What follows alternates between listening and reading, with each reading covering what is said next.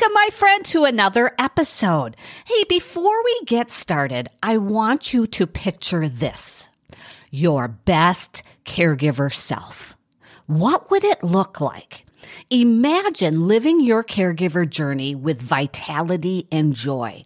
It might seem like a distant dream right now, but you know what? It is entirely within your reach. When you craft a personalized path focused on quality care and your well being, the impossible becomes possible. That's what the Empowerful Caregiver School is all about. You'll receive daily video lessons, a robust journaling workbook packed with practical strategies and reflective questions, guiding you towards growth and empowerment as a caregiver. Plus, you'll be part of a supportive community in our private Facebook group and join us for bi weekly group coaching sessions. Let's rewrite your caregiver story together. Join Empowerful Caregiver School today and start thriving. Click on the link in the show notes or go right out to my website at cathylvan.com forward slash empowerful to learn. Okay, let's jump into today's lesson.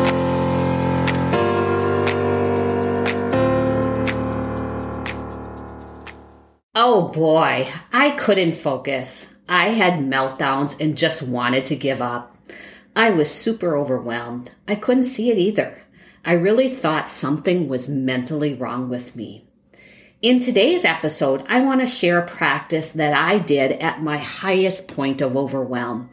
It saved me and got me in a better place and on track to be the CEO of my life and an effective caregiver. It took me blocking alone time, a cup of coffee, and a notebook to get me there. In today's episode, I'll walk you through this exercise. These steps are all in a free download for you in the notes section or by going to cathylvan.com forward slash big picture. Enjoy today's episode.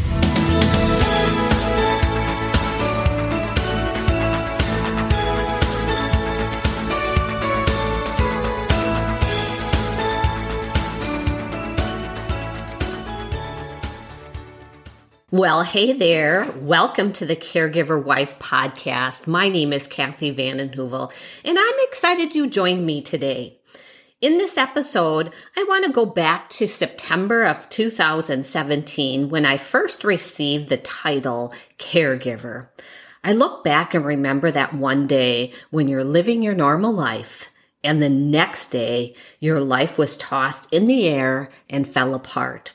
I know that's pretty dramatic and crazy, but that's reality. It was immediate action mode for myself and my husband to tackle his cancer disease. And for me as a caregiver, I had to move into advocate, scheduler, chauffeur, learner, and much more in just a few days. That meant I had to listen to the news that my husband, Dennis, had stage four chronic lymphatic leukemia, which meant oncology doctor appointments, CT scans, PET scans, and by the way, I had to learn what PET meant, uh, blood draws, biopsies, and chemotherapy appointments. In the midst of all of this, especially in the beginning, my emotions were like riding a roller coaster. I went from shock one day and I remember driving home in the car with Dennis and we were after the initial oncology appointment and you just looked around and you said everybody's leading their normal lives and we're in shock.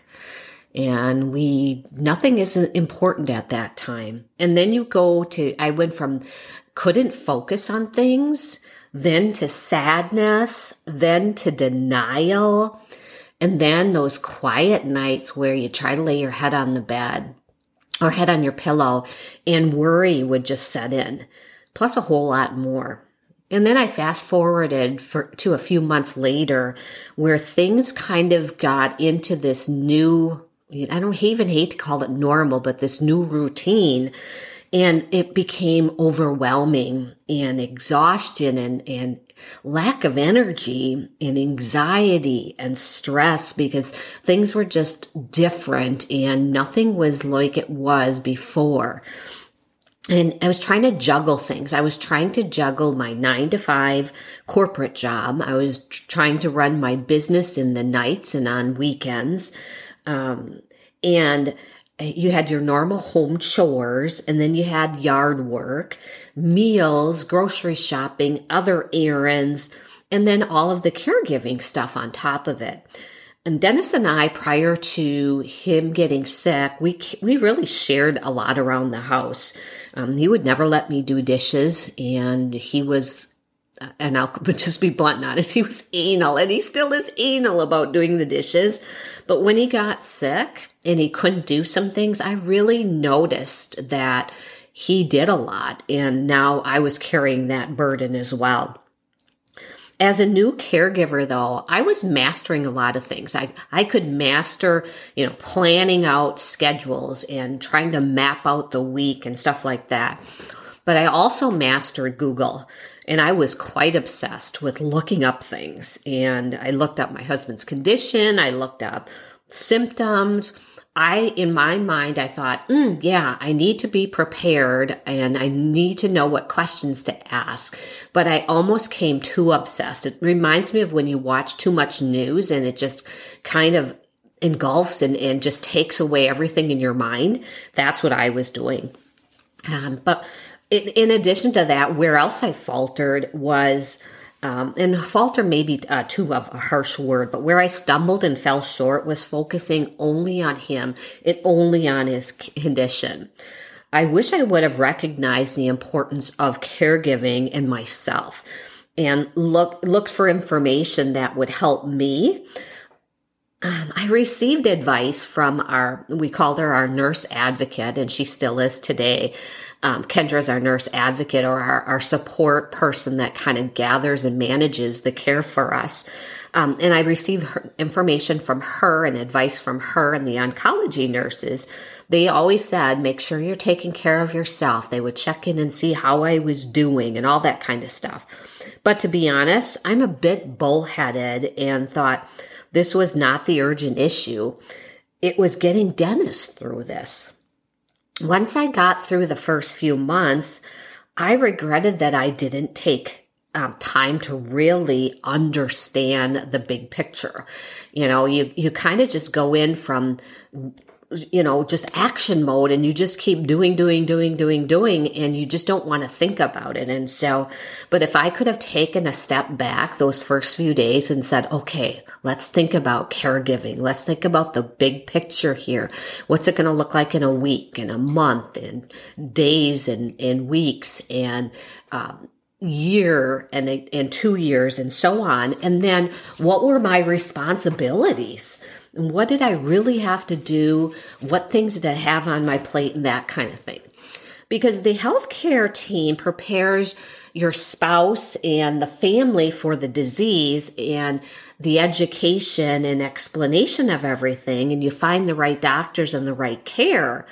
Um, and I remember going through things like um, all of the training that needs to be involved, for example, chemotherapy education and they walk through you know the things that um, potentially he needed to be aware of. For example when he was doing chemotherapy they didn't want him to use a razor anymore. He needed to use an electric i mean a, a blade razor. They wanted him to use a um, an electric razor just because that'll stop infection.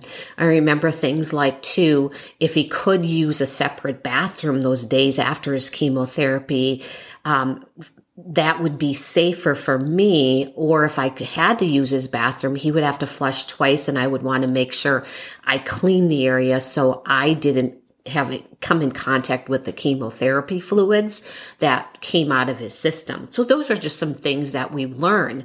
I remember getting this big binder too, and this big binder um, had all of the details and everything that we went through. We went page by page through that binder there was also a tab in there from the American Cancer Society on um, caregiving roles and how to take care of a patient. And there was little clips about make sure you take care of yourself. But again going back to myself i was in action mode. I thought you know what? I can just put my my emotions and my physicalness on hold and i'll be fine. Little did i know that it catches up with you it truly catches up with you and um, I can pinpoint those days, and I'll go into future episodes of, of things that have happened to me that I really regretted not taking care of myself. But in the rest of today's podcast, I want to do um, an exercise for you, or you can just listen and maybe you do a reflection later.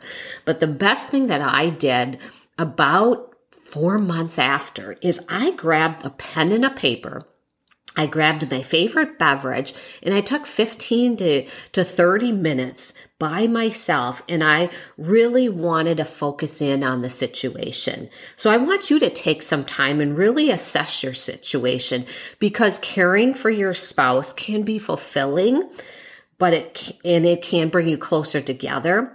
However, it isn't healthy to ignore your feelings, your feelings of loss, your feelings of stress, your physical strain and mental strain that it takes on you as well. So I want you to grab that front piece of the paper and I want you to do what I call a brain dump. And brain dump mean brainstorming. Maybe that might be a, more of a familiar word for you, but brain dump everything and write down everything about what did your life look like prior to caregiving?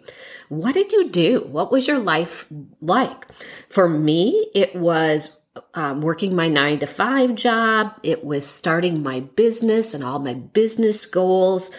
I was actually training for a half marathon. Um, in the midst of it all, um, it came in September. The, the diagnosis came in September, and my half marathon was in in October, so I was heavily involved into training. I was enjoying lunch with friends, spending time with my family. I loved to garden and so on. I want you to get it all out on paper and what you do. So get into all of the details of what your life looked like before. And then flip the paper over or go to another page and write down what caregiving responsibilities have been added to your plate or to your schedule now and write down those. You know, now you, in addition to that, you have doctor's appointments, maybe physical therapy or chemotherapy or um, counseling, whatever it would be. You now, um, maybe your meals are different because of your sick spouse or you don't eat meals, that sort of thing. Um, is there things that you have to do in the evenings? Like I would have to get up sometimes in the middle of the night to make sure that he had his medications and I'd have to set my clock. Um, or my alarm and I was cutting uh, lawn in the September and raking leaves. And then eventually I'd have to figure out the snow shoveling and those darn dishes, which I don't do. He does the dishes. And so, um, and it's just all of those things. So what are you doing now? And I'm not doing this for you to be overwhelmed, but I want you to see the before and now both sides of the paper is the after. So, and then now the last page I want you to write down is what do you, oh, actually two more pages. What do you, uh, page three now I want you to do, what do you fear might fail in your life if your situation continues or it gets worse? Think through what life look life will look like in one month, six months, a year. Think about your goals, your projects. Do you travel for work or do you have a project rollout or a busy sales season? Will your spouse need surgery, additional treatment, or a transplant? Or um, is his condition debilitating so he can never go back to work? Um, will your um, will you be cutting lawn continuing? Will you be shuffling snow? Maybe you have an upcoming event coming up for a family. Maybe grandchildren or babies or maybe weddings, whatever it would be. So you want to think through if, what do you fear? what are those feel, fears? Are you worried about finances, losing a, your home because of the finances? Are you worried about him not getting better?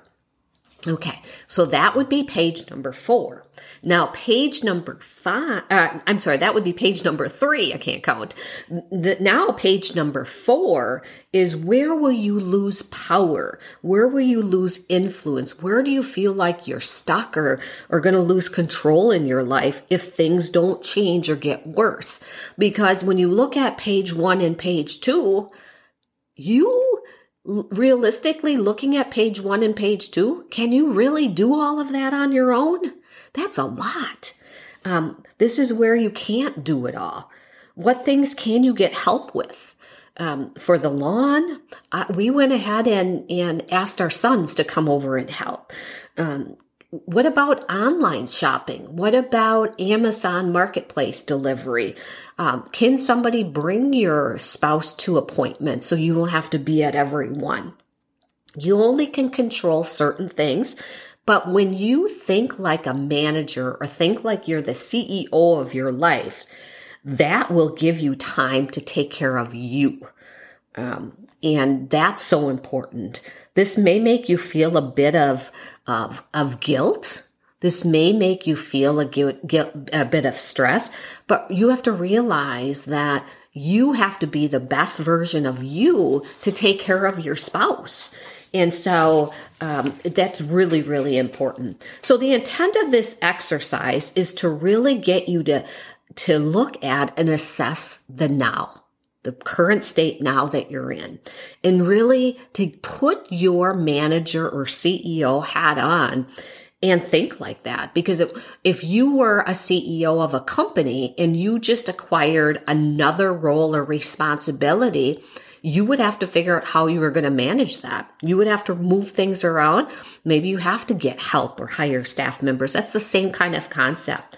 When I look at my uh, brainstorming list, I saw buckets too and categories. Like all the household stuff was a category. All of the yard work was a category. My work was a category. So think about those buckets too. And then you can look at what are going to go ahead and be stressors on your plate that are going to come up. And then what might you be able to go ahead and shift or move or delay or, or fix?